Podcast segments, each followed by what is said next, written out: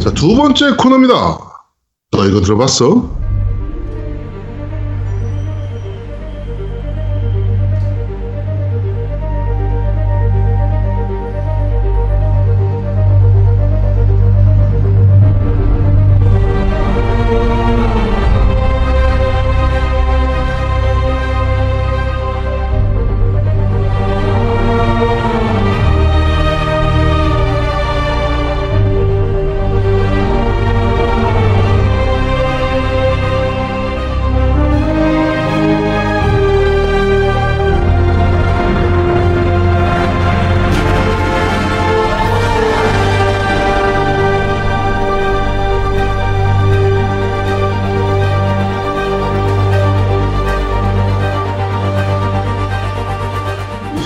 지금 나오는 음악은 오늘 소개해드릴 게임 스파이더맨의 메인 테마곡입니다. 근데 이게 메인 테마곡인데 너무 마블스러워. 마블이니까. 마블이니까. 야 스파이더맨이고 마블 마블의 스파이더맨인데 당연히 마블스럽지. 마블 게임이 마블스럽다고 욕먹는 건 뭐야? 그래. 이게 노래가 사실 스파이더맨하고 되게 잘 어울리는 게 약간 웅장하면서 좀 약간 비장한 느낌? 좀 그런 네. 느낌이잖아요.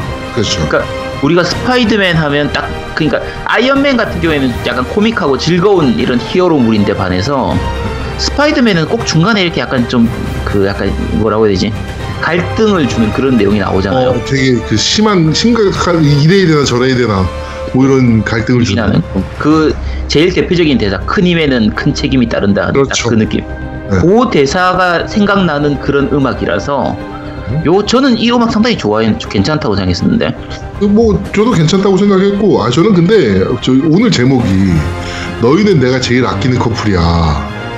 이게 아, 너- 사실 게임 내에서 스탠리가 하는 네. 말이고 실제로 스탠리가 스파이더맨을 되게 아끼는 캐릭터잖아요. 그렇죠 가장 아끼는. 네. 음.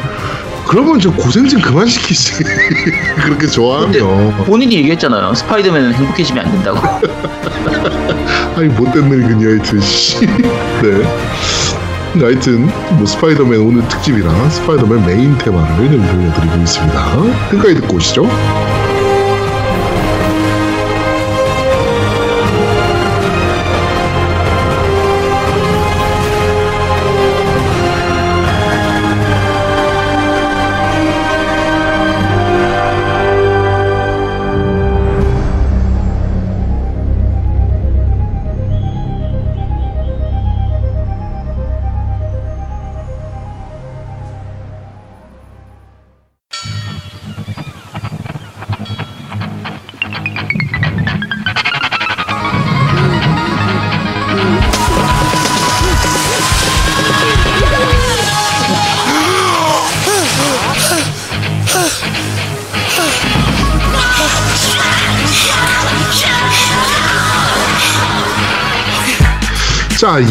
곡은 어, 콜 오브 듀티 블랙 옵스 4 이번에 나오는 네, 사운드 트랙입니다. 어 뭐 콜 오브 듀티 사운드 트랙이야 뭐 워낙 좋기로 유명하고 아 그 다음에 뭐라 그래야 될까요 이거는 이거 무슨 장르라 그래야 됩니까? 힙합 아니에요 그냥? 그냥 힙합 그렇지 랩. 그냥 힙합이라 그래야 되나? 네. 하여튼 좀 어, 좋은 곡이에요 이것도. 네, 이게 처음 시작할 때는 조금 정신없게 시작하는데 중반부터는 굉장히 힙합이 진짜 약간 흥겨운 느낌이라 어떻게 보면은 코롭하고 안 어울리는 부분도 있지만 이번 코롭하고는 좀 어울릴 것 같기도 한 느낌이에요. 근데 지금까지 코롭에서 만약에 이런 느낌이었으면은 어, 코롭인데 음악이 왜 이렇지 싶은 느낌이었을 텐데 게임이 엄청 진지빠니까 콜옵은. 그렇죠. 근데 이번 코롭하고는 잘 어울리지 않을까 싶은 그런 느낌입니다. 아이 콜옵이 저는 이번에 그 뭐야 블랙아웃 도 재밌고 나름 네. 괜찮은데 아이 왜 싱글 플레이 도대체 안 넣는지 음, 아 진짜 그건 아직도 이해할 수가 없어요, 진짜. 어떻게 보면 그만큼 멀티에다가 강화를 하겠다는 걸 수도 있긴 한데 네. 지금 우리가 지금 해볼 수 있는 거는 이제 배틀로얄 모드만 할 수 있는 음. 거고 결국은 이제 좀비 모드가 어떻게 나오냐 이게 이것도 사실 좀 관심사잖아요. 그렇죠. 요거는 뚜껑을 열어봐야 알 수 있는 부분이니까 네. 네, 그런 부분들이 좀 전작보다 아무래도 좀 더 많이 강화되고 더 재밌어졌으면은 그러면은 뭐 싱글이 없어도 용서해 줄 수 있겠죠.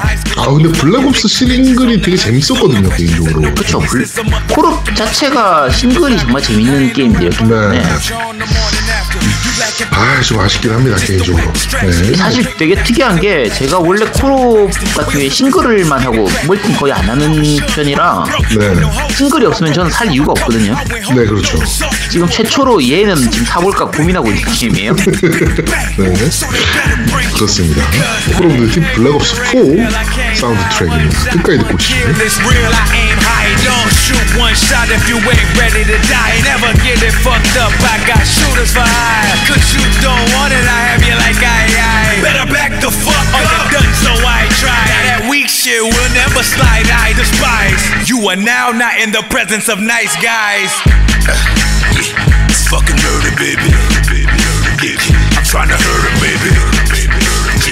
Know you heard me, baby. Feel like I'm going crazy. It's fucking murder, baby. Run, run, run, the cops almost got me. It's another teardrop, another motherfucking Monday. Uh, uh, uh, another fucking uh, uh, another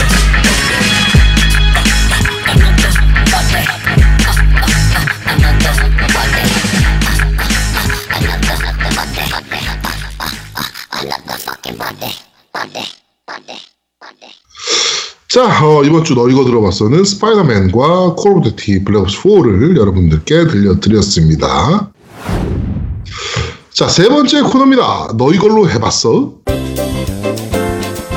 자, 게이밍 기어를 소개해드리는 아니면 게임에 관련된 기기들을 소개해드리는 어, 너 이걸로 해봤어 코너입니다. 노미님? 음, 네, 오늘 또 당연히 제가 준비했죠.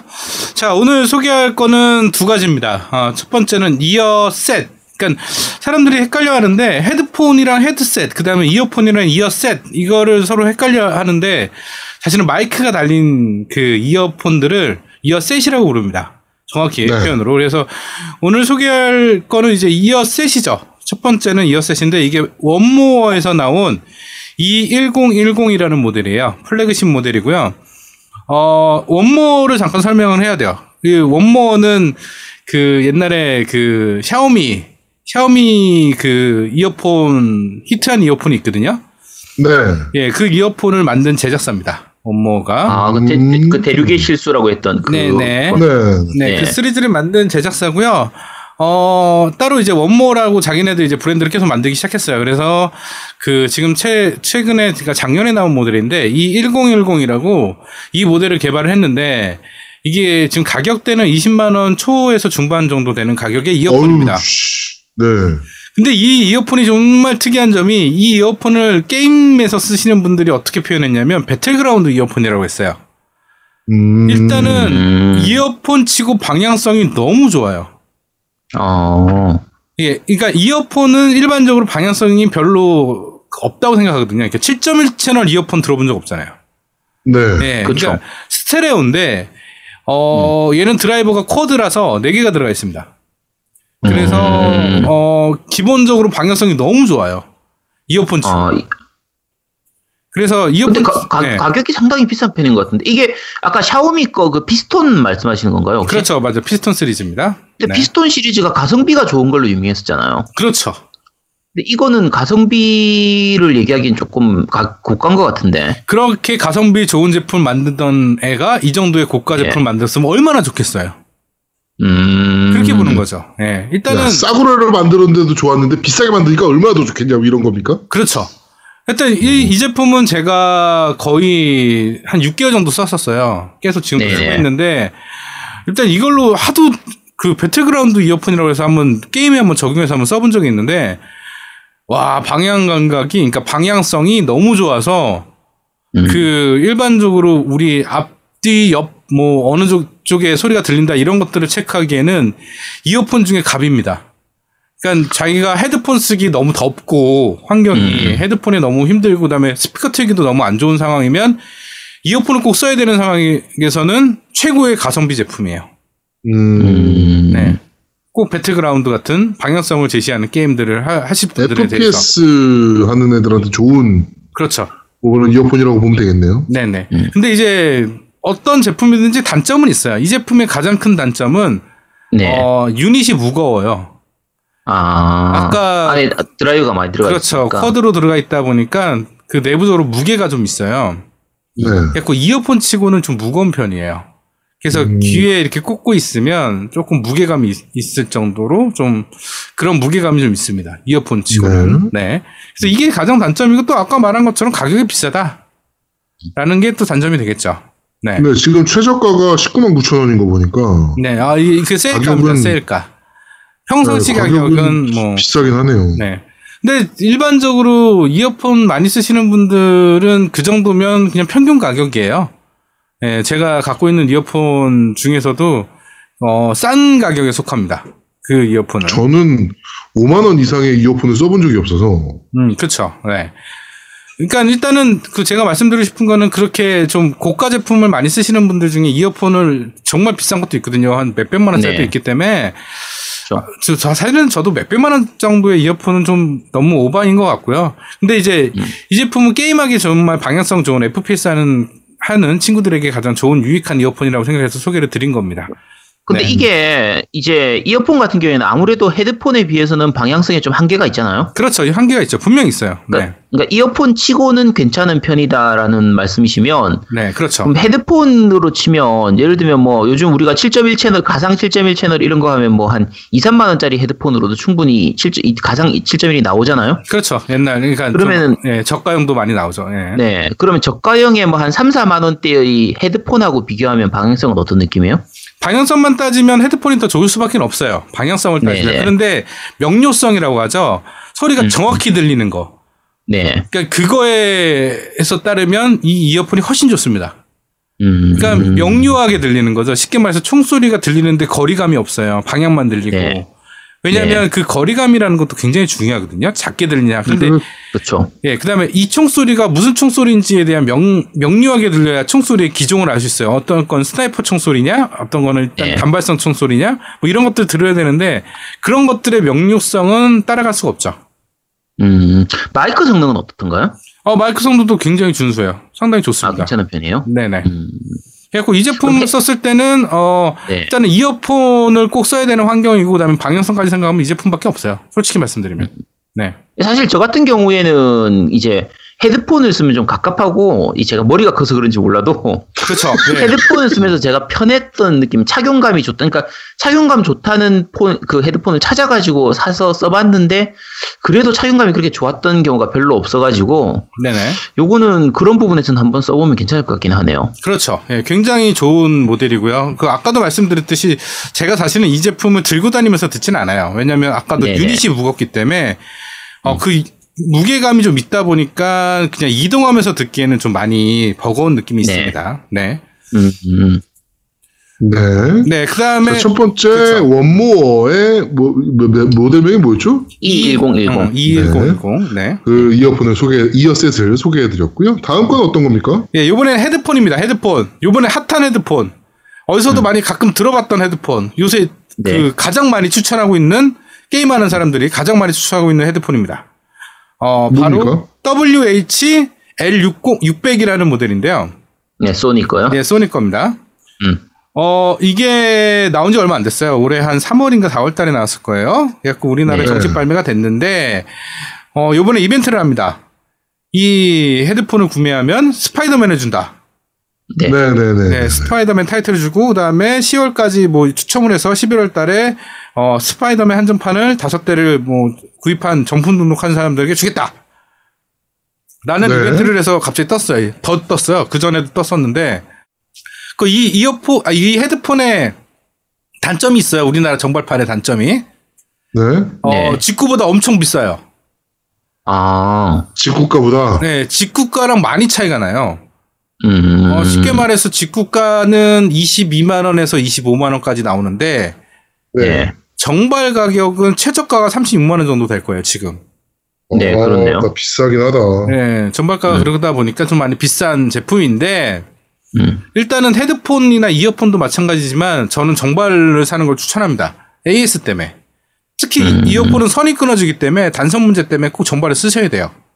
음. 예, 그래서 AS를 받는 게 좋고요. 그 다음에 근데 얘는 무선 헤드폰인데도 AS 받을 일이 있습니까? 아 그 리시버, 그러니까 수신기가 고장이 날 경우에는 그럴 수 있죠. 아, 네. 음. 그다음에 오래 쓰시다 보면 배터리가 이제 좀 교체해야 되는 상황이 벌어질 수도 있기 때문에 네. 네, 네. 정발판을 쓰는 게 훨씬 좋습니다. 제가 판단하기에는. 네. 네. 어, 이런 모델이 지금 원래는 기존에 나왔던 모델이 소니에서 몇 가지가 있어요. 그, 그 700DS라는 제품이 있고요. 그 다음에 그 전에는 어, 6500인가? 그게 제가 갖고 있는 게 6500일 거예요. 6500이라는 제품도 있는데, 일단은 이 제품을 설명드리면, 게임과 그 다음에 영화에 최적화되어 있는 그런 네. 헤드폰입니다. 음. 그리고 이건 가상 7.1이죠? 네, 가상 7.1입니다. 리얼 7.1은 없어요. 사실 솔직히 말씀드리면 이런 플스 쪽이나 이쪽에 그 하는 거 리얼 7.1이라는 건 자체는 없어요. 솔직히 말씀드리면. 음. 예, 근데 이제 가상 7.1, 7.1인데 이 제품의 최고 장점은 아까 그 아제트가 얘기했듯이 착용감입니다. 음. 착용감이 너무 좋아요. 머리 큰 아제트가 썼을 때도 착용감이 좋을까요? 그렇죠. 대두한테 추천하고 있습니다. 지금 요새. 네, 그럼 착용감이 좋은지 안 좋은지 확인해 주기 위해서 한번 보내주시기 바랍니다. 네, 다음에 기회 되면 제가 직접 들고 가서 한번 아제트 머리에 씌워보겠습니다. 야, 그냥 주면 되지 왜? 그리고 이 제품이 어그 소니 쪽이랑 그러니까 소니 제품이다 보니까 플스랑 같이 호환되는 걸 굉장히 강조하고 있어요. 네. 그래서 이제 직접 제가 며칠 동안 계속 써봤거든요. 그 게임 네. 쪽에 써봤는데 아 예술이에요. 제가 이때까지 A50도 써봤고요. 네, 그 네. 유명한 유명한 헤드폰은 다 써봤거든요. 게임 쪽으로 유명한 것들은. 네. 그런데 이게 가장 좋아요. A50 시리즈보다 나아요? 네, A50 시리즈는 잽이 안 돼요. 잽발이가 안 돼요. 솔직히 말씀드리면. 그 정도예요? A50은 지금 되게 전문 헤드폰입니다. 왜냐면 음. A50 같은 경우는 어 2015년에 만들었을 거예요. 이게 제품이 발매한 2015년인데 지금 음질이나 이런 걸 따, 가성비나 이런 걸 따져봤을 때 굉장히 안 좋은 폰이에요. 음. 솔직히 말씀드리면 A50 쓰다가 이거 쓴 사람들은 다들 감탄을 금치 못합니다. 근데 이거 제가 좀 궁금한 게 있는데. 네네 말씀하십시오. 요 제품 같은 경우에 이제 소니 독자적인 VPT 이제 서라운드 사운드 그 기술을 이용한다고 얘기하고 네네 뭐 돌비 같은 경우에는 프롤로직 2X 뭐 이런 걸 쓴다고 하는데 네네 엑원 같은 경우에는 돌비 애트모스를 쓰잖아요. 네 그렇죠. 근데 우리 같은 일반인들 기준으로 하면은 야 뭐가 뭔지 모르겠는데 뭐가 좋은 거야, 뭐가 좋은 거고 뭐가 나쁜 거야 이렇게 모르는 모르는 느낌이란 말이야. 네네 네. 근데 일반적으로 게임할 때 얘기할 때는 돌비 애트모스가 제일 좋은 것처럼 이렇게 얘기를 하는데 네네. 각각의 기술들이 좀 차이가 많이 있나요? 어때요?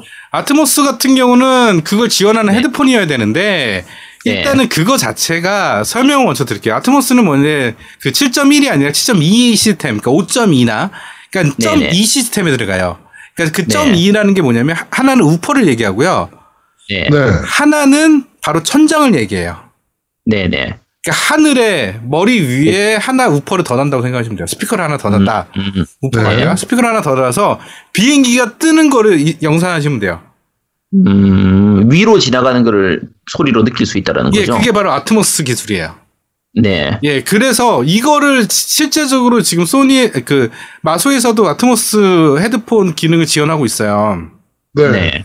근데 솔직히 말씀드리면 게임에 이게 아트모스가 최고다 아니면 뭐 7.1이 최고다 뭐 아트모스 있으면 좋아요 사실은 아트모스 있으면 음. 나쁘진 않아요 뭐 그걸 나쁘다고 하는 건 아닌데 단지 아트모스는 지금 현재 제가 느끼기에는 굉장히 벙벙거려요 아. 그러니까 벙벙거리다는 게 뭐냐면 베이스 소리들이 좀 울려요 붕붕 아, 그러니까 뭔가 공간감을 만들기 위해서 뭔가 울림을 더 강조하다 보니까 공간감에 따른 소리가 어좀 명료해지지 않고 붕좀뜬 해상도는 느낌이- 떨어진다는 거네요. 그렇죠. 붕뜬 느낌이 너무 강해져요.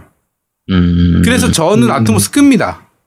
아. 왜냐면 아트모스를 키면 너무 베이스가 막 붕붕붕 거리 니까 머리가 아파요. 저 같은 베이스 덕후들 같은 경우 베이스를 엄청 좋아하는 사람들 입장에서는 애트모스 키는 게 나은 거네요. 아니요. 그 베이스 좋아하는 분들은 단단한 베이스 음을 원하는 거지 붕뜬 베이스 음을 원하는 건 아니에요. 음. 네, 베이스 덕후들의 가장 그 기본적인 그 베이스가 그 attack감이라고 하는데 attack감이 강한 걸 좋아하거든요. 근데 네. 아마 저희 아 저 뭐지 제아동 형이나 저는 들어도 이게 켠 건지 끈 건지 잘 모를 거예요. 잘 모를 거예요. 아 이게 애트모스 킨 거야? 뭐가 다른 거야? 뭐 이러고 있는데 왜? 야, 끄, 야 끄고 나서 야 이게 켠 거야라고 하면 아 이게 켠 거구나. 그렇지. 아 애트모스 역시 소리가 좋네. 그러니까 그게 정확히 아트모스를 지원하는 그런 헤드폰이면 좀 다를 수는 있어요. 솔직히 소리가. 네. 그러니까 그런 식으로 저- 그 맞게끔 설계된 제품이라면 네. 근데 지금 저번에도 소개한 그 뭐죠? 그 터틀비치에서 나오는 그 네네. 프로 프로 모델 엘리트 프로 모델 2 같은 경우도 어 윈도우 소닉 그걸 지원해요. 아트모스를 지원하는 게 아니라 네. 그래서 좀 다르거든요. 제가 쓰는 그 제가 터틀비치 X 몇이지? 600. X 600인가요? 네, 네. 이걸 쓰는데 얘는 Atmos 지원이거든요. 네, 저도 있습니다. 네. 아, 그것도- 너도 썼습니까? 네, 저도 이거 왜 샀냐면 500X의 그 리시버가 고장이 나가지고 전원이 네. 안 들어와요. 그래서 리시버만 따로 주문하는 동안에 어, 600X도 같이 샀어요. 세일해서 그때 네. 어, 10만 원 아, 정도 요거- 준것 같은데. 네, 요거 Atmos 지원이잖아요, 이거는. 네, 지원인데 어, 별로 효과 없어요. 네, 음. 전 끕니다. 100% 끕니다. 네, 이게 그 뭐지 Plantronics 거 RIG 800LX 그거는 Atmos 쓰면 좋다고 얘기를 하던데. 어 RIG 800은 달라요. 맞, 맞아요. RIG 800은 네. 평이 굉장히 좋은 제품이거든요. 근데 소니 그- 거는 별로 평이 안 좋은데 엑원 께 네. 평이 더 좋은 제품이에요. 그렇죠. 그렇더라고요. 예, 그래서 그게 바로 Atmos 때문에 그러는데 음. 음. 저도 이거를 구해 볼까 하는데 지금 품절돼 있어요. 아니 품절이 아니라 그못 못 써요. 네. 사요. 그러니까 네. 단종은 아닌데 지금 품귀 현상인 것 같아요. 이걸 네. 제가 사실은 올 초에 샀었는데 작년 말이었나? 근데 이제 그때 그 로드러시 님이 일본 간다고 좀 자기가 구하기 힘드니까 그래서 제가 그쪽으로 넘겨줬었거든요. 음. 난 나는 넘겨주면서 아, 좀 이따 새로 사면 되지. 그 뒤로 아마존에 안 올라와. 네, 저도 안 올라와서 못 샀는데 일단은 그 제품은 좀 평이 다르더라고요. Atmos 기능에 대한 평. 그러니까 그런 식으로 그 Atmos를 정확하게 지원하는 헤드폰은 좀 다를 수는 있어요. 그런데 제가 일반적인 헤드폰 지금 얘기했던 뭐 스테스 600X나 뭐 다른 제품들 네네. 써보면 이렇게 크게 어, 효과는 없을 것 같아요. 그럼 지금 네. 아까 방금 우리가 얘기하고 있는 이 제품 같은 경우에 네네. 이게 지금 아까 말씀드린 것처럼 소니에서 얘기하는 그 서라운드 시스템 VPT를 지원한다고 얘기하는데 네네. 그러면 이런 부분들은 좀 7.1 채널이 좀 제대로 이렇게 잘 느낄 수 있는가요? 어때요? 이때 게임으로 썼을 때는 굉장히 좋아요. 방향성이나 이런. 것들이 단단하게 좋아요. 그러니까 명료하게 음. 좋다고 해야죠, 소리가. 네네. 그러니까 굉- 올리는 거 그런 거 없이. 그렇죠. 정말 좋아요. 이- 그러니까 이게 최신형이다 보니까 그런 것들을 굉장히 많이 고려하고 개발하는 것 같아요. 음. 그래서 방향성들은 너무 좋고요. 일반적으로 FPS 하기에는 완전 최적화돼 있어요. 음. 그래서 이때까지 제가 들었던 어떤 헤드폰, 저는 사실은 음악 들을 때는 다른 헤드폰 쓰는데, 예. 어, 뭐 되게 유명한 헤드폰 써요. 그, Sennheiser 거 HD 650을 쓰는데, 네. 네. 이게 네. reference 헤드폰이라고 해서 한 40만원 중반대 헤드폰이에요. 네. 근데 이거 쓰는데, 음악은 절대 못 들어요, 이걸. L600으로는. 음악은 진짜 못 듣겠어요. 음악은 진짜 아닌데, 게이밍용으로는 좋은데 음악 감상용으로는 별로다 이런 그렇죠. 거네요. 게임이랑 영화 볼 때 네. 예술이에요. 음. 그러니까 넷플릭스 거를 가끔 보는데 넷플릭스의 네. 영화를 보는 순간에 그 대사와 음. 그 배경음악과 그다음에 이펙터 효과가 이게 세 개가 어우러져서 음. 들리는데 와 예술이더라고요. 그게 세 개가 뭉, 뭉, 뭉쳐서 들리는 게 아니라 다 깍깍 들려요. 해상도가 좋네요 그러면. 그렇죠. 음. 그게 전부 다, 다 명료하게 각각 들려서 버리, 버리니까 굉장한 공간감이 느껴지는 거죠. 내부적으로. 그러니까 공간감을 느끼기 위해서는 여러 가지 있는데 소리를 흐리게 하거나 울림을 강하게 하거나 이런 식이 아니고 정말 네. 공간이 나눠져 있는 것처럼 들려요.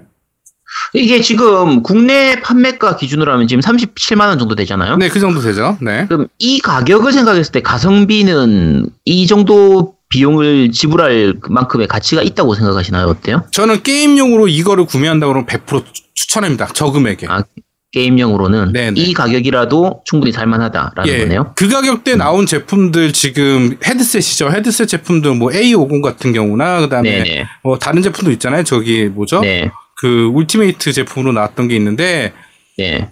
그런 것들보다 이게 훨씬 더 나은 것 같아요. 음, 음, 그러니까 비교가 안 돼요. 일반적으로. 음.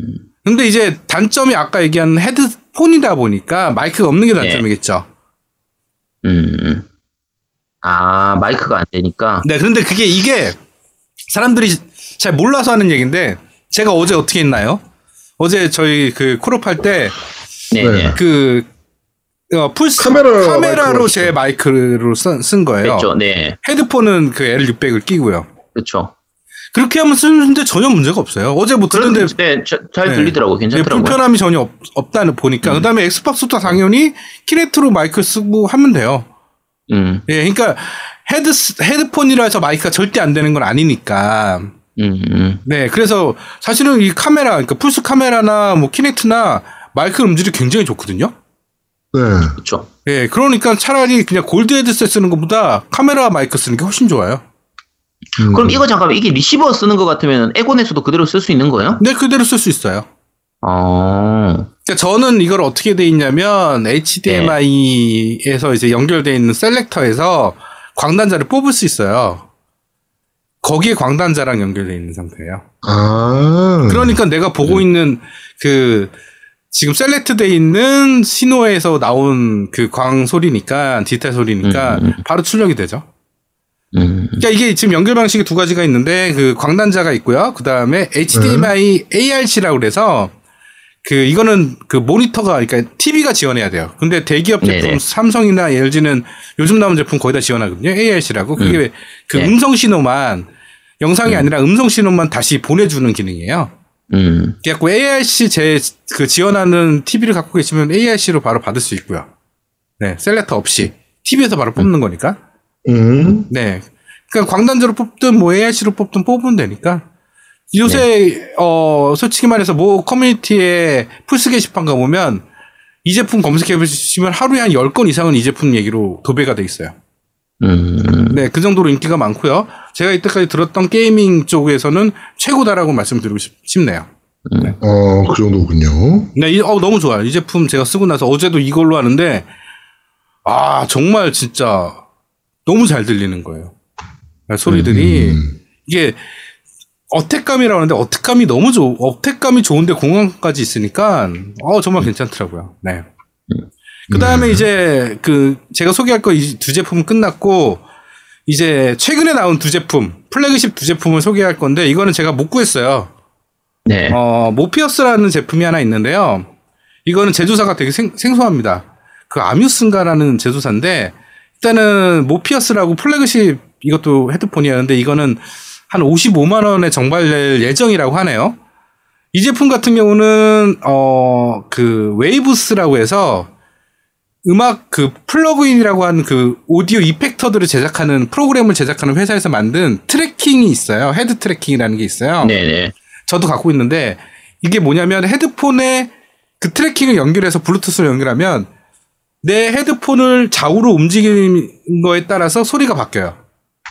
음, 그러니까 내 헤드폰의 그 위치를 정확히 해서 센터에서 오른쪽 가면 아, 네네네네. 이거 뭐 현장감을 느끼기 위해서 할 수 있는 것들이거든요. 음, 그래서 그걸 head tracking 기술로 해서 만든 제품이 바로 이 어, 제품입니다. Mobius라는 네. 제품인데 이 제품이 그 Waves의 head tracking 기술을 그대로 넣었어요. 헤드폰에다가. 음.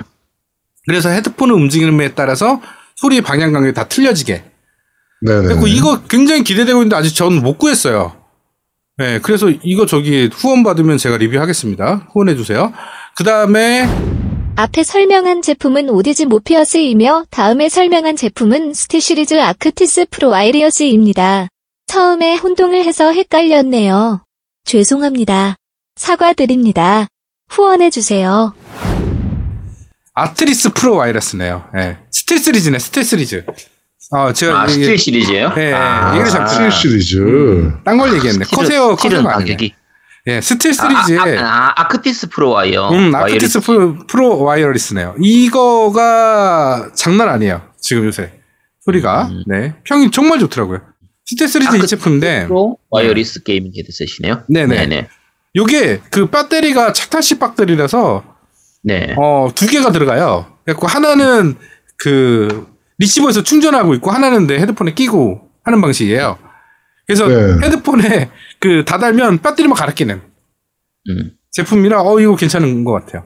이것도 평이 해외 평이나 게임 쪽 평들이 굉장히 좋더라고요. 네.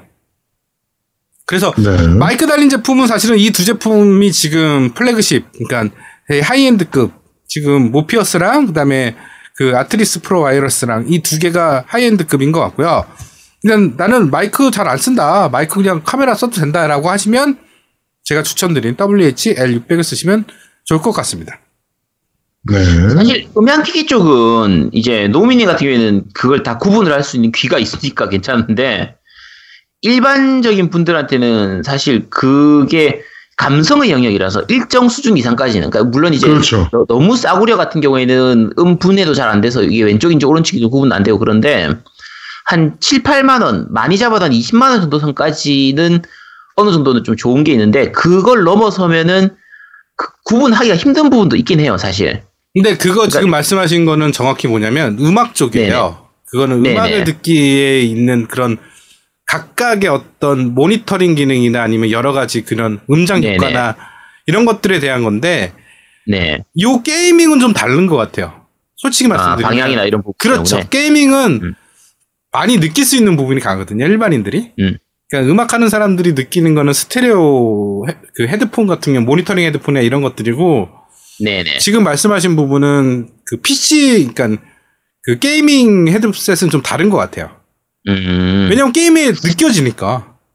그쵸. 네. 그러니까 제가 써본 거 기준으로 하면, 그러니까 이어폰 같은 경우에 너무 고가로 가도 저는 구분을 못 하겠더라고요. 그러니까 예전에 그 젠하이저에서 IE80이라고 해서 네. 그좀 특가로 나온 적이 있어가지고 한 유명하죠. 50만 원 정도에. 네. 네. 80 유명합니다. 네. 네, 그걸 써본 적이 있는데 솔직히 제 기준으로 한 10만 원 정도짜리 이어폰하고 그거하고를 구분을 못 하겠는 거예요. 근데 그게 바로 지금 제가 말씀드린 그런 부분이에요. 그 네, 지금 네. 이렇게 노우님 말씀하신 것처럼. 근데 이제 헤드셋 같은 경우에는 한 2, 3만 원짜리하고 10만 원짜리하고는 확실히 차이가 나고 음. 10만 원짜리하고 한 20만 원짜리까지는 차이가 나요. 충분히. 그러니까 그게 지금 노우님 말씀하시는 것처럼 음의 방향성 부분. 게임할 때는 특히 FPS 같은 게임할 때는 왼쪽 오른쪽 느낌 차이가 나야 되고 액션 가- 게임 같은 경우에도 예를 들면 바람 부는 소리라, 소리라든지 뭔가 비행기 지나가는 소리 이런 게 딱 방향이 왼쪽에서 오른쪽으로 지나가는 그 느낌이 확실하게 딱 공간이 느껴지게 되거든요.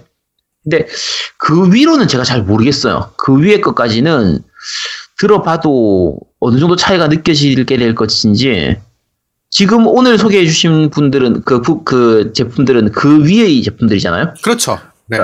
거의 한 40만 원, 30, 50만 원 이 정도 선이니까 20만 원짜리하고 40, 4, 50만 원짜리가 그 정도까지 차이가 나는지는 제가 써봐야 알겠네요, 이건. 그렇죠. 이거를 사실은 다 모아놓고 음. 모아놓고 직접 들으면 체감이 돼요. 그런데 말씀하신 것처럼 한 제품 쓰다가 또 딴 제품 바꾸고 이러면 체감이 잘 안 되거든요. 네.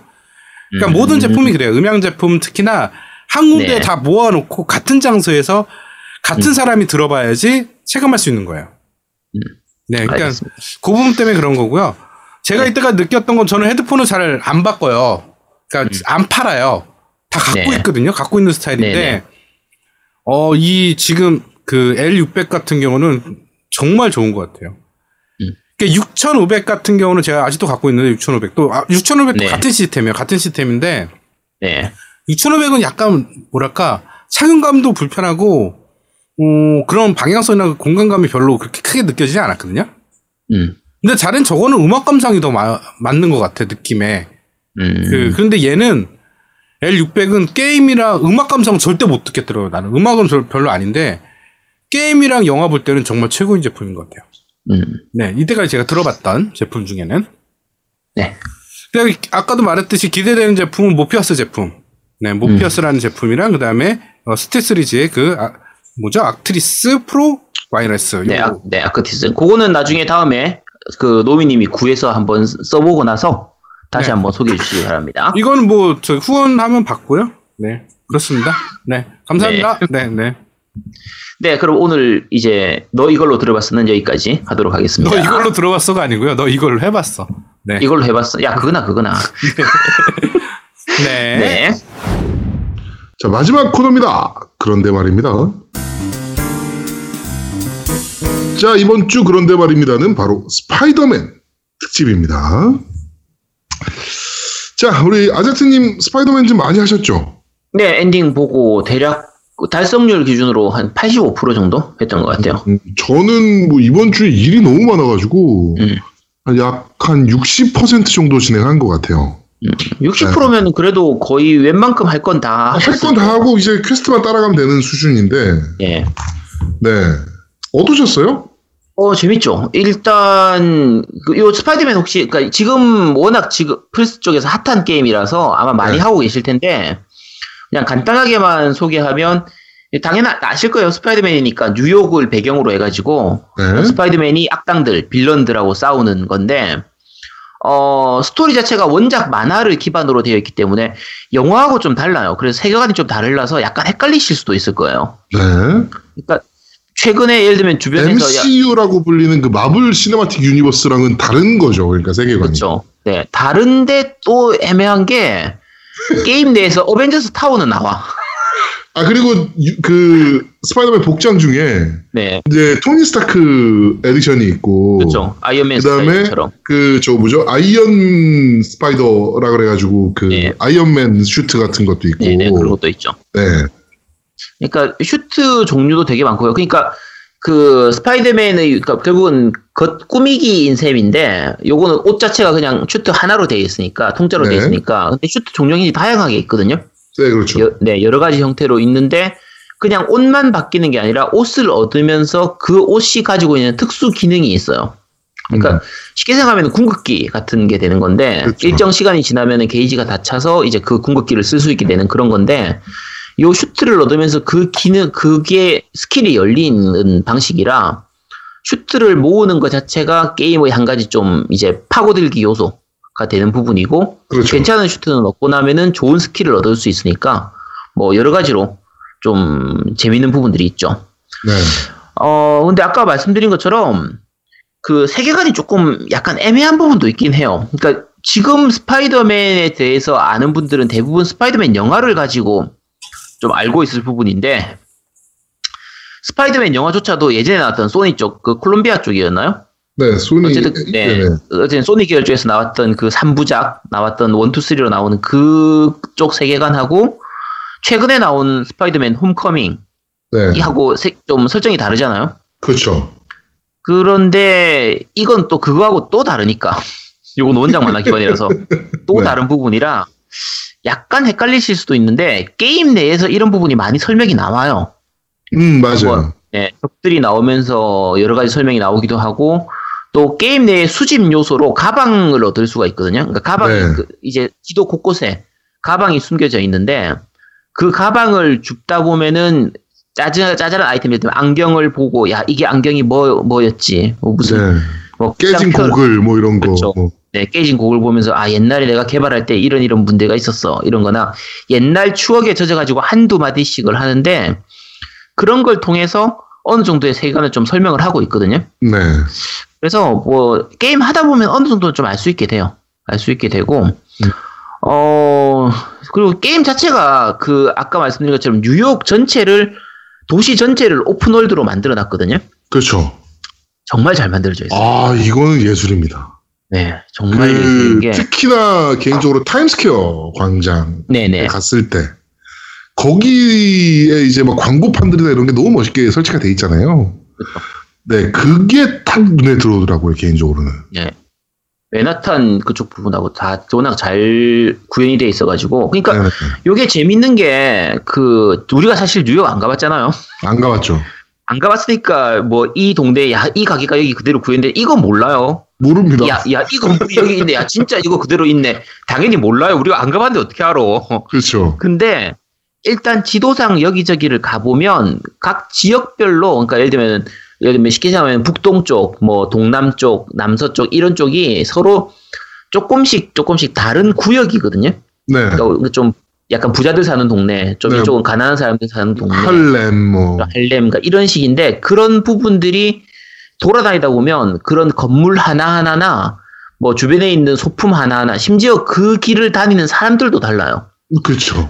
그러니까 이 좀 부자 동네에 사는 사람들은 좀 잘 입고 다니고 가난한 동네에 사는 사람들은 좀 약간 주, 약간 이제 아까 우리가 흑, 흑인들 흑형들도 좀 약간 무서운 분들도 좀 많고 이런 분들이 그렇죠. 있어가지고 굉장히 구현이 잘 돼 있어요. 진짜 그 뉴욕에 돌아다니는 것처럼.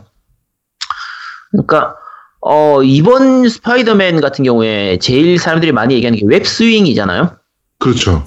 그러니까 스파이더맨 특유의 그 거미줄 타고 건물 사이를 이렇게 빠르게 스피디하게 지나가는 그 부분인데 물론 그게 굉장히 큰 장점이에요. 시원시원한 액션이 있긴 하지만 혹시 안 해보신 분들이 있으면 도시 전체를 한번 걸어 다녀 보세요. 어, 그거 제가 말씀드리려고 그랬어요. 네, 웹 스위밍에 빠져가지고 그 거리에서 일어나는 재밌는 일들이나 아니면 거리에서 보이는 그 도시의 멋있는 모습이나 이런 것들을 다 놓치게 돼. 그렇죠. 예. 그러니까 길에서 걸어 다니면서 하다 보면 어- 가게 하나하나의 디테일도 굉장히 잘 살아 있고요. 길에서 걷는 사람들의 모습이나 지나다니는 사람, 예를 들면 그 그런 거 이제 간판 돌리는 알바하는 그런 거 있잖아요. 네. 그런 모습이라든지 뭐 길거리에서 노래 부르면서 버스킹하는 그런 모습들 그다음에 연인들끼리 데이트하는 사람들도 있고 뭐 길거리 농구하는 사람 또 그거 구경하는 사람 벤치에 앉아서 자는 사람 노숙하는 사람 이런 정말 각양각색의 그 진짜 뉴욕감이 있을 것 같은 우리가 뉴욕 안 가봤으니까 모르지만 그렇죠. 왠지 가면 저런 사람이 있을 것 같아 근데 즉, 그 개인적으로는 그런 디테일이 살아있는 게임을 너무 좋아 그런 게임들을 진짜 좋아하거든요 근데 음. 요 게임 같은 경우에 사실 오픈월드이기 때문에 구현할 부분이 굉장히 많은데 그런 세세한 부분까지 다 구현되어 있는 걸 보면 아, 정말 저- 그런 부분은 정말 잘 만든 것 같아요. 네. 어, 또 다른 부분 혹시 그 open world 쪽에서 생각나는 거 있으신가요? 이쪽에선? 어, 아니, open world 쪽에서는 그렇게 사실은 눈에 띄는 장면은 없었어요. 그러니까, 아까도 말씀드렸듯이, 거리를 너무 놓쳐요. 그러니까, 그, 네. web swinging이라는 재미에 빠져가지고, 네. 사실 모든 이동을 그걸로 다니거든요. 음. 심지어 저는, 그 빠른 이동이 나중에 생기잖아요. 네, 네, 그쵸. 예, 뭐 경찰서에서 경찰서로 뭐 빠르 이동- 이동을 하거나 뭐 이런 것들이 이제 가능해지는데 그거 안 하고 그냥 계- 계속 웹스위밍으로 다녀요. 그, 이제 웹스윙이 워낙 빨, 빠르거든요. 정말 스피디하게 가기 때문에. 그렇죠. 그렇게 가도 그냥 꽤 갈만해요. 도시 끝에서 어, 끝까지 가서 안. 안 걸리니까. 어, 그치. 네. 예, 그- 그래서 그걸로 다니는데 예. 그러다 보니까 그 도로에서 일어나는 일이나 아니면 그 골목들 있잖아요. 특유의 네네. 골목들 그런 데서 일어나는 일들을 다 놓치더라고 내가. 음. 어, 거기서 또 생각보다 재밌는 것들도 좀 있고 아까 뭐 말씀하신 광고판 돌리는 거 뭐 이런 것들도 한참 서서 구경했거든요 저는. 음. 예. 그, 그- 런 것들은 좀 많이 놓, 오히려 이 시스템 쪽으로 좀 놓치게 만든 거 아닌가 일부러. 그렇죠. 근데 네. 그 길거리 돌아다니다 보면 우리가 스파이더맨이니까 유명하잖아요. 네. 그럼 옆 사람들이 야 저기 스파이더맨 스파이더맨 하고 어 사, 진 찍고 네. 막. 예. 와서 막 셀카 같이 찍자고 하는 사람도 있고 막 악수하자고 이러는 사람들도 있고 그런 부분들이 사소한 부분인데 좀 현실감을 주는 부분들이라서 굉장히 좀 재밌는 요소들이 많이 들어가 있어요. 그렇죠. 들어가 있고 근데 이제 뉴욕을 그대로 갖고 오다 보니까 약간 어려운 부분이 생기는 것 중에 하나가 중간에 sub quest 같은 것 중에서 특정 장소로 가라고 하는 경우가 있어요. 네. 근데 이때 딱 그 대부분의 미션들은 그 지역을 바로 지도상에 찍어주거든요. 네네네. 근데 요거는 사진을 보여주면서 야 여기로 가 빨리 가봐 이렇게 하는 식인데 그걸 대사를 해요. 그러니까 보면서 이런 식으로 하는 거죠. 야 이거는 이스트 할렘이 틀림없어. 이스트 할렘으로 가자 이렇게 해요. 이스트 할렘이 어딘데 도대체? 아 내가 뉴욕을 가봤어야 알지. 그렇지. 알게 뭐야. 그러니까 근데 이스트 할렘으로 가자. 야 이- 가자 왜 안 가냐 뭐 이런데 야 씨, 그걸 어떻게 알아 씨. 알아가지. 씨. 근데 물론 이제 실제로는 그 그런 부분 나올 때 아무 곳으로나 그 이제 이- 빠른 이동을 해서 가면 야 여기서 동남쪽으로 가야 돼 아니면 뭐 여기서 더 북쪽으로 가야 돼 이런 식으로 음. 얘가 설명을 해요. 그래서 네. 그거 따라서 가면 되긴 하는데 약간 좀 그런 거 찾아가기 힘든 거 네. 그런 건 있지만 전체적으로 맵 자체는 정말 잘 만들어 놓은 것 같아요. 근데 맥 구성은 정말 좋습니다. 그렇죠. 네. 그리고 아까 네. 웹스윙 하면은 이걸 못 본다고는 했지만 웹스윙 하는 재미가 워낙 시원시원해서 어, 맞아요. 아, 그러니까 정- 거기에 폭 빠져요. 그러니까 여태까지 나온 스트리, 스파이더맨 게임 중에 가장 그 web swinging을 잘 구현해 놓은 그렇죠. 네 그런 게임인 것 같아요. 개인적으로 봤을 때.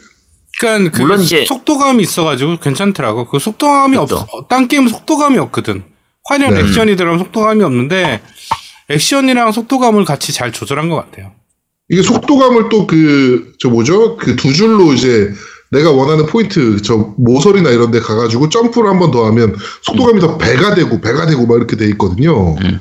web swinging 하면서. 그렇죠. 그런 거에 한번 빠지면요. 그거 하느라고 quest를 안 해요. 네.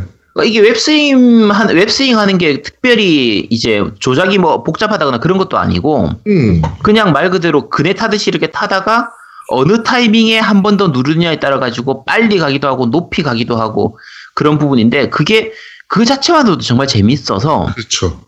예전에 제가 젤다를 리뷰할 때 그냥 들판을 듣는 걷는 것만으로도 즐겁다 그것만으로도 재밌다 말씀드렸는데 네. 요 스파이더맨 같은 경우에는 웹스윙 하는 것만으로도 정말 즐겁습니다. 네, 즐거운 게임이라 네. 어 좋기는 한데요. 자, 네. 요런 이동 방식의 그 시원시원한 느낌을 주는 게임들이 앞에 좀 있었어요, 사실. 그렇죠. 스파이더맨이 아니라도. 대표적으로는 바로 Infamous. 그쵸. Infamous Second Son, 네. 이제 플스 4 초기에 나왔던. 더 앞으로 가면 프로토타입 같은 경우에도 좀 그랬거든요. 그렇죠. 그래서 어 사실 이게 그러니까 web swing 자체는 스파이더맨이 특유한 부분이지만 이런 식으로 도시 사이 빌딩 사이 사이를 진짜 초능력 같은 걸 써서 이렇게 날아가고 시원시원하게 달려가는 건 방금 말씀드린 인포머스에서도 충분히 느낄 수 있었던 부분이거든요. 네. 그래서 어 그 이게 꼭 스파이더맨만의 재미는 아닌데 어쨌든 잘 살아 있긴 해요. 잘 살아 있는 부분. 스파이더맨이니까 그냥, 네. 그렇죠. 그뭐 느낌이 스파이더맨이 웹스윙 해야지 그러면은 뭐 스파이더맨이 날아다니면 날아 뭐 날아다닐 순 없잖아 그러면은 그렇지. 슈퍼맨도 아니고 자 어쨌든 그런 부분들이 있는데 이제 문제는 이동에 네. 대한 부분만이 아니라 게임의 전체적인 구성도 방금 말씀드린 프로토타입이나 인포머스하고 좀 많이 비슷해요. 그러니까 전체적으로 게임 자체가 아 이거 어디서 많이 보던 시스템인데 그쵸. 이런 느낌이에요 사실은 그런 부분들이 좀 있어요. 네. 전체 게임의 구성이라든지 내가 할 즐길 거리들. 그러니까 네 요게 스토리를 따라서 적하고 싸우고 뭐 이런 부분들도 있지만 어 예를 들면 대표적인 게 뭐 안테나 같은 거 수리하면서 음, 내가 갈 수 있는 구역을 넓혀가는 부분들은 어쌔신 크리드에서 이제 그렇죠 네, 지도 찍어가지고 어, 지도 전망대에 넓히는- 올라가가지고. 네, 전망대 올라가서 그거하고 거의 똑같아요. 인포머스에도 사실 마찬가지였고. 네. 그리고 아까 말씀드린 것처럼 도시 각각 곳곳에 있는 가방을 줍는다든지 뭐 돌아다니면서 고양이 사진 찍는 미션 네. 짜, 짜잘한 미션들이라든지 랜드마크라고 해가지고 유명한 장소나 건물 같은 거 다리 같은 이런 곳 있을 때 거기에 가서 사진을 찍는 이런 미션들이 그러니까 수집 요소가 해, 해당되는데 그런 부분들이 파고들기의 요소가 되기는 하는데 요게 아까 말씀드린 것처럼 Infamous나 Assassin's Creed Prototype에서 다 봤던 부분들이에요. 그렇죠 그러니까 이 스파이더맨이 독창적인 건 아닌데 물론 그런 부분들이 잘 배치가 돼 있어요. 근데 아, 까 제아동님 말씀하신 것처럼 아 이거 어디서 본 것 같은데 그냥 이거 어디서 했던 것 같은데 좀 네. 그런 느낌이라 특히 전투는 유독 저거를 많이 지금 갖다 썼어요 그러니까 배트맨. 그 아캄 시리즈 네 아캄 시리즈죠. 배트맨 아캄 시리즈의 전투 시스템을 유독 좀 똑같이 갖다 썼어요 아, 많이 비슷하죠. 물론 이제 스킬 같은 거나 이런 것들은 이제 스파이더맨 특유의 그 거미줄을 이용한 그런 skill들이 그렇죠, 많이 있긴 예. 한데 기본적인 공격 패턴의 방식 자체가 그 아캄하고 좀 많이 닮아 있죠, 사실. 심지어 그 이제 그 저 뭐죠?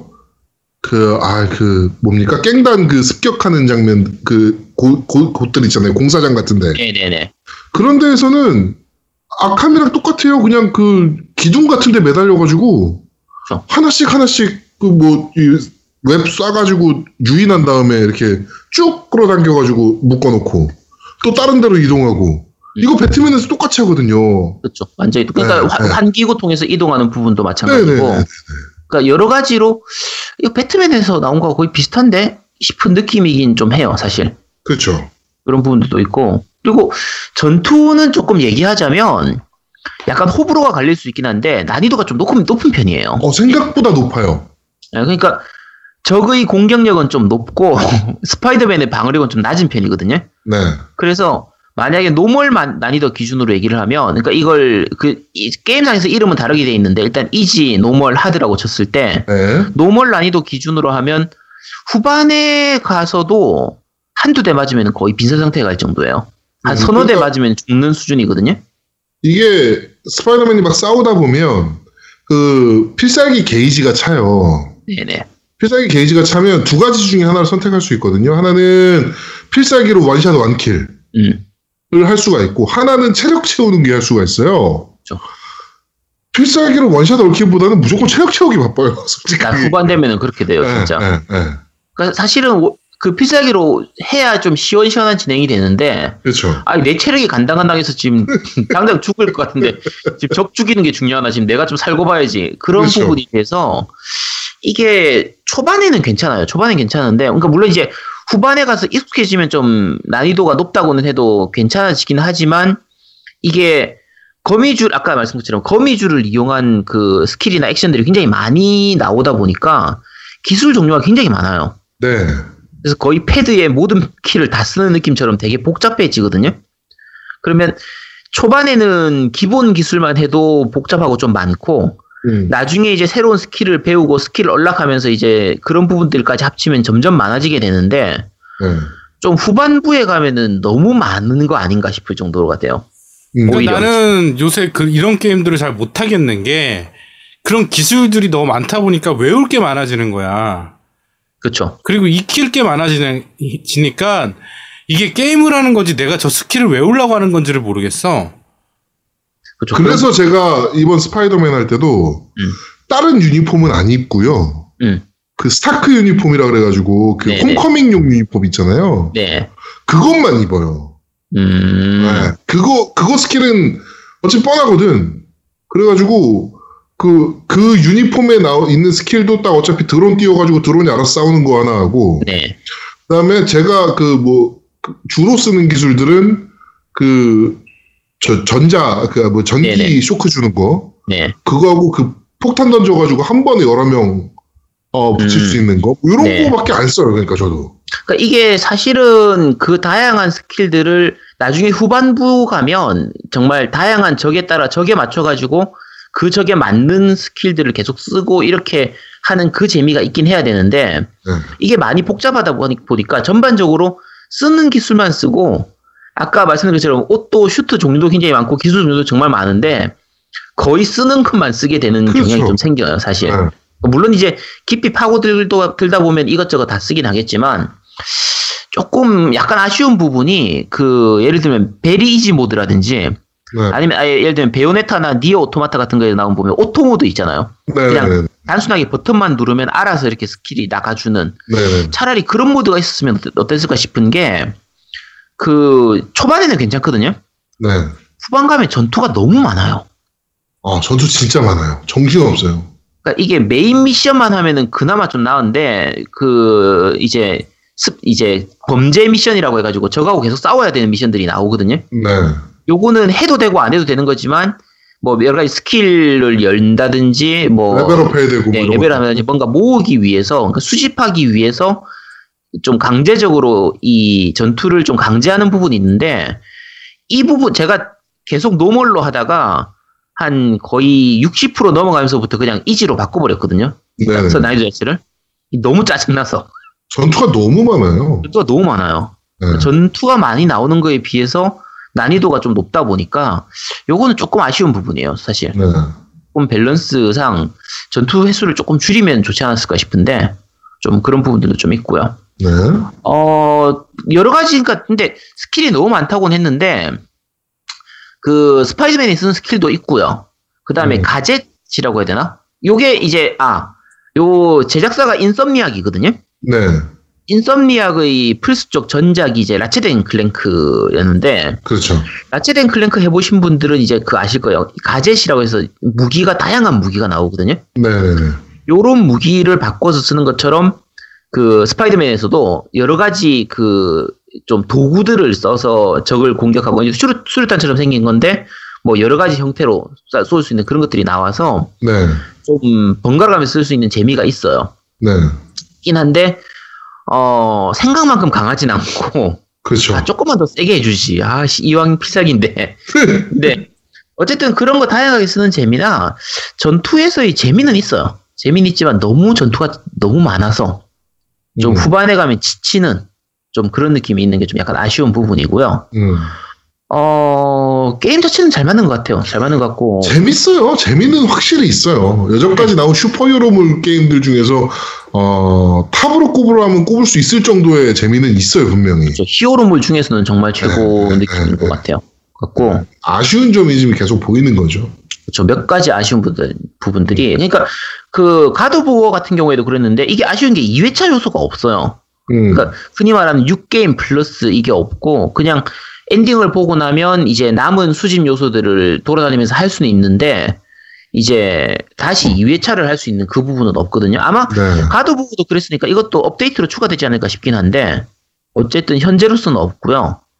그리고 이게 최적화도 되게 잘 돼가지고 잔 로딩도 별로 없는 편이고요. 어, 그렇죠. 오픈월드 치고는 로딩이 사실 되게 짧은 편이에요. 네. 되게 짧은 편이고 약간 아쉬운 거는 이제 잔 로딩은 없는데 그 시간 변화가 생길 때가 있거든요. 이때 뜬금없이 로딩할 때가 있어요. 음, 그러니까 예를 들면 대낮에 길에 뭐 무슨 미션이 있어가지고 어떤 사람하고 대화를 했어요. 네. 그래서 예를 들면 안녕하세요라고 말을 걸었는데 갑자기 로딩이 생겨. 로딩하고 났더니 갑자기 밤이 돼가지고 그 다음 대화를 이어가는 거예요. 네. 그러니까 이게 그 도시 똑같은 도시에 뭐 아침 뭐 점심 시간 뭐 저녁 때 시간 밤 시간 이런 식으로 시간이 벼- 변하는 여러 분 그러니까 똑같은 뭐 경치라고 해도 밤에 보는 장면이 다르고 낮에 보는 장, 장면이 다르잖아요. 네. 이런 부분들이 다 구현돼 있는데 그게 시간의 변화가 자연스럽게 변하는 게 아니라 로딩하고 갑자기 밤으로 이런 식으로 음. 가다 보니까 이런 건 차라리 뭐 건물 같은 거 들어갔다 나왔을 때 차라리 시간이 바뀌면 좋겠는데 밖에서 잘 얘기하고 있는데 갑자기 밤이 바뀌어 버리니까 네. 조금 생뚱맞은 부분들은 좀 있어요. 음. 근데 뭐 그 정도는 뭐 그냥 애교로 봐준다고 보면 되고 네. 저는 제일 아쉬웠던 부분이 저는 이 게임을 사실은 스파이더맨 하려고 하는 거거든요. 아 그쵸 스파이더맨을 플레이하고 싶은 거예요, 저는. 그렇잖아요. web swinging 계속 하면서 적들 시원시원하게 때려 잡고, 뭐, 그쵸 어, 뭐, 그 스파이더맨으로 이렇게 문제를 풀어 나가고 막 이러려고 하는 건데, 음. 아, MJ나 막 이런 주변인들로 아, 플레이를 야, 야, 강제시키는 게 있어요. 스폰데 그거 아니, 뭐, 뭘 하라고 얘기 안 했잖아. 아 아니 그래 야 그게 나온다는 것 자체가 스포야 야 아니야, 아니야. 자, 어차피 이미 얘기했으니까 어쩔 수 없습니다. 네. 저, 그 네. 중간에 보면 게임하다 중간에 그 스파이더맨이 아닌 일반인들로 그 주변인들로. 네, 주변인들로 플레이하는 장면이 나와요. 근데 이 주변인들은 기본적으로 전투 능력이 없으니까 게임 자체가 잠입 스타일로 진행이 되거든요. 네. 이 부분이 뭐 나름대로 그냥 심장 쫄깃한 부분도 있고 잠입 부분도 재미가 있잖 나름대로 재미가 있잖아요. 네 네 네. 너무 자주 나와. 어, 그러니까 한두 번 나왔으면 됐지. 아. 이게 그 그러니까 부분이- 시간을 역행해요. 그러니까 뭐냐면은 아까 이런 일이 있었어. 라고 하면서 야, 아까로 이제 시간이 바뀌면서 누구로 플레이를 해야 되고 뭐 이런 것들이 자주 나오다 보니까 그렇죠. 아, 좀 짜증나더라고 개인적으로. 그러니까 초반에 처음 한두 번 나올 땐 괜찮았거든요. 근데 네. 후반부 가면은 조금 짜증나요. 아, 내가 지금 스파이더맨 하고 싶은데 왜 자꾸 얘들을 그러니까. 하는 거야? 아, 바빠 죽겠 빨리 가방 모아야 되고 비둘기 잡아야 되고 할 거 너무 많은데. 그렇죠. 그러니까 요게 중간 중간에 미니 게임처럼 이렇게 그 퍼즐 게임 중간에 할 수- 하는 부분들이 있어요. 그거는 스킵이 가능해요. 음. 내가 하기 싫다 하면 요 부분 건너뛰기 이게 가능 가능하거든요. 대신에 이제 그거를 제대로 풀면 경험치라든지 이런 걸 좀 얻을 수가 있고 네. 만약에 스킵을 하면 못 얻고 이런 것들은 있지만 어쨌든 그게 있는데 저는 개인적으로 이 잠입 부분도 스킵 가능하게 만들어줬으면 참 좋았을 텐데 그러니까 아, 그런 부분들은 좀 있어요. 네. 근데 뭐 욕은 하지만 사실 잘 만들었어요. 그래서 재밌어요. 어, 재밌습니다. 진짜 재밌어요. 네. 네, 그러니까 Metacritic에서 지금 뭐 80점대 후반으로 알고 있는데 뭐 그 정도는 충분히 받을 만한 게임이기는 해요. 그러니까 단점들이 눈에 띄는 단점들이 있긴 하지만 그렇죠. 예, 그래도 전체적인 게임의 재미는 해치지 않는 정도. 근데 제 개인적으로는 80 몇 점대는 아니고 한 90점대 초반까지는 줄 수 있을 게임이거든요. 음. 게임 자체는 잘 만들었으니까. 근데 어, 이 부분은 좀 얘기해야 될 것 같네요. 지금 사실 스파이더맨이 나오기 전까지 올해의 고티 후보를 얘기할 때 스파이더맨을 항상 꼽았잖아요. 그렇죠. 제아도목님 해보고 나니까 어때요? 좀 저는 GOTY감은 아니에요, 이거는. 노미님은 어때요? GOTY감 아니야. GOTY는 Summer Lesson 아? 정도 돼야지. 그렇죠. Summer Lesson 정도면 몰라도. 그러니까 이게 GOTY로 꼽을 때, 그러니까 이건 감성적인 부분이라서 리뷰로 얘기하기 좀 애매하긴 한데 네. GOTY로 꼽기 약간 애매한 부분이 제가 이 게임 하다 보면 자꾸 다른 게임이 떠올라요. 음.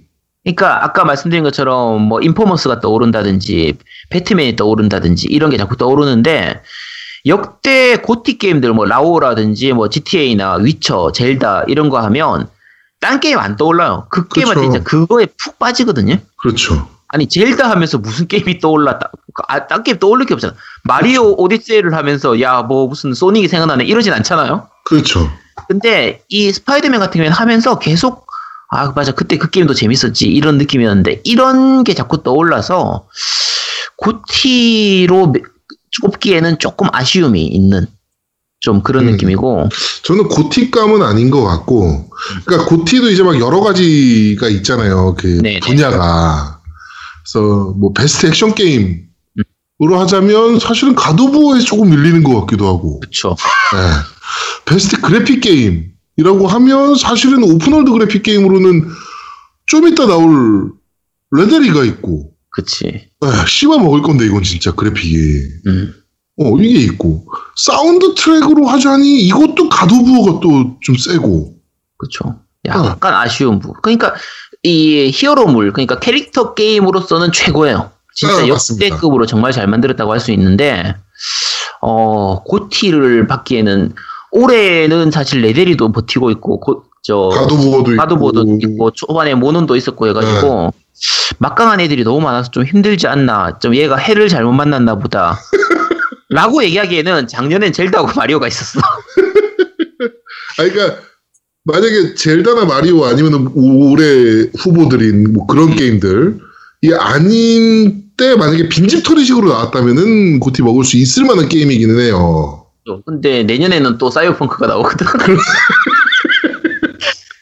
그러니까 옛날에 저 뭐 대표적인 빈집털이 게임 그거 뭡니까? Walking Dead 예, Walking Dead. 음. 그럴 때 나왔으면은 그쵸 GOTY 먹을 만하죠. 근데 사실은 쟁쟁한 게임들이 그러니까 triple A급 타이틀들이랑 비교를 했을 때 어, 단연 GOTY감이냐라고 했을 때는 아 이건 좀 아니 아, 어렵지 라는 생각이 드는 게임이긴 합니다. 그쵸 일단은 근데 충분히 재밌어요 충분히 재밌고 그러니까 우리가 흔히 킬러 타이틀이라고 부르면은 만약에 플스가 없으면은 사서라도 해봐라 네. 라고 할 만한 게임들이 있거든요 제 그렇죠. 개인적으로는 Last of Us가 그런 게임이고 젤다가 그런 게임인데 네. 스파이더맨은 그 정도는 아닌데 일단 플포가 있으면 사라. 그렇죠. 플포가 있는데 굳이 스파이더맨을 안 할 이유는 없는 그런 게임은 되지만 스파이더맨 하나를 하기 위해서 플스를 사라 이렇게 말할 수- 수준은 좀 아닌 딱 그 정도 느낌인 것 같아요. 네네네.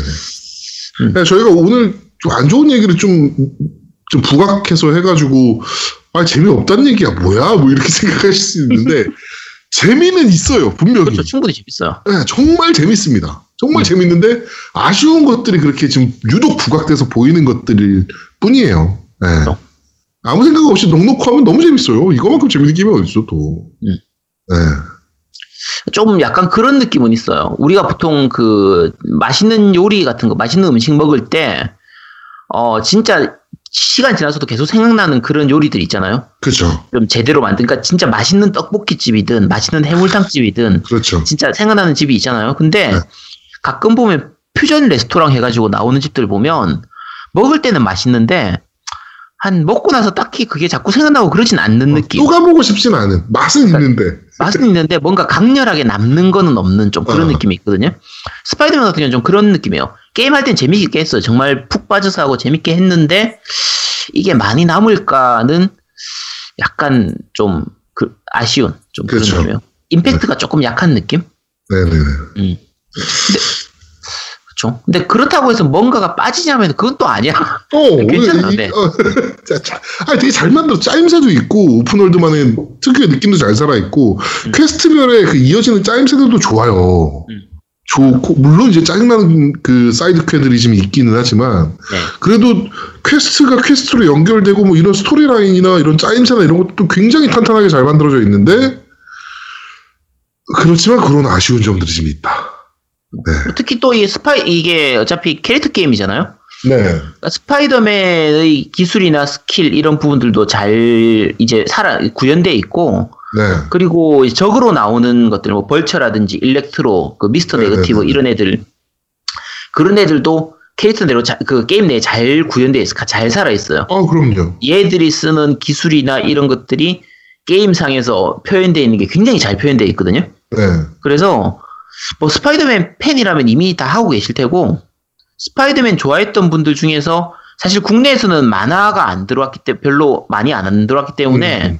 원작 만화를 못 보신 분들 중에서도 요 게임 해보면 아 요건 요런 요런 캐릭터구나라는 걸 좀 아실 수 있을 거예요. 네. 여러 가지 적들 villain들이 많이 나오거든요. 어, 매력 있는 villain들은 좀 많은 편이에요. 그렇죠. 그러니까 스파이더맨 하면 딱 떠오르는 빌런들은 거의 어느 정도 다 있는 편이에요. 네. 그래서 어 입문작으로서도 굉장히 괜찮은 그런 음.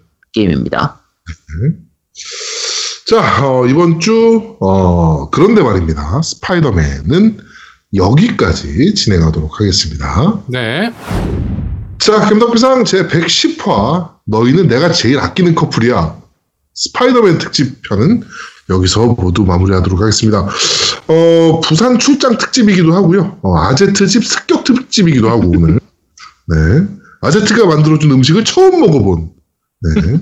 황천에 비틀린 유황오리 볶음. 야, 그, 야, 아, 되게 이상하잖아, 그거. 야, 도대체 황천에 비틀, 야, 누가 들으면 사람이 못 먹을 음식처럼 느끼잖아, 그거. 와, 미치겠다. 나 너무 맛있었어요. 진짜 너무 맛있어가지고 밥을 두 공기나 쳐먹었는데. 야, 황천에 비틀렸다고 해놓고 나서 맛있다고 해봐야 이미 되잖아. 뭐야, 그게? 아, 그렇습니다. 네, 하여튼 어, 오늘 아제트 집에서 이렇게 재밌게 녹음을 하고 이따 저희는 또 뭐죠? 어, 콜옵 블랙아웃 또 열심히 또 하고 어, 저는 내일 또 서울로 올라가니까 어, 다음 주 녹음은 또 서울에서 또 진행을 하니까 뭐 많은 기대 부탁드리도록 하겠습니다. 아, 그 다음 주 녹음 설명드려야죠. 저 다음 주에 추석이 있어가지고요. 네. 아마 딴지가 목요일 날 올릴 것 같은 예감인데 이건 정확히 좀 공지를 자, 해주세요. 이거는 아직은 저희한테 온 얘기는 없어요. 딴지에서. 근데 분위기상, 여기까지 딴지의 특성상 아마도 다음 녹음분은 아마도 목요일 날 런칭을 할 것 같습니다. 저희가 녹음은 정상적으로 할 텐데, 이제 우리가 올리는 게 아니라 딴지 쪽에서 올리는 거기 때문에, 그렇죠. 딴지가 출근을 해야 올릴 수가 있거든요. 그렇죠. 네, 이제 지금 추석 연휴하고 좀 끼어 있어가지고 조금 늦어질 것 같습니다. 양해해 주시기 바랍니다. 아우, 벌써 추석이네요. 그러고 보니까. 네. 네. 아, 참 시간 빠릅니다. 자, 알겠습니다. 자, 겜덕비상 제 110화. 너희는 내가 제일 아끼는 커플이야. 스파이더맨 특집편은 여기서 모두 마무리하도록 하겠습니다. 저희는 다음 주에 좀 더 재밌고 알찬 방송으로 여러분들을 찾아뵙도록 하겠습니다. 고맙습니다. 감사합니다. 감사합니다. 야, 그 음식 제목 다시 한번 얘기해봐. 검색해보게. 어? 황천 뭐? 황천의 빛, 황천의, 아, 이게 그거야. 그, 와우에서 그 요리들이 나와. 그러니까 뭐 황천 황천에 비틀린 닭날개 튀김 뭐 이런 것들이 있어 와우에서. 그런 그냥 거야. 사람, 사람이 먹을 수 없어 보이는 요리야. 그래가지고 옛날에 DC 인사이드 와겔에서 와우 요리 대결을 한 적이 있어. 거기 와겔 와우 요리라고 치면 아마 나올 거야. 그, 그 걔네가 만들었던 실제로 만든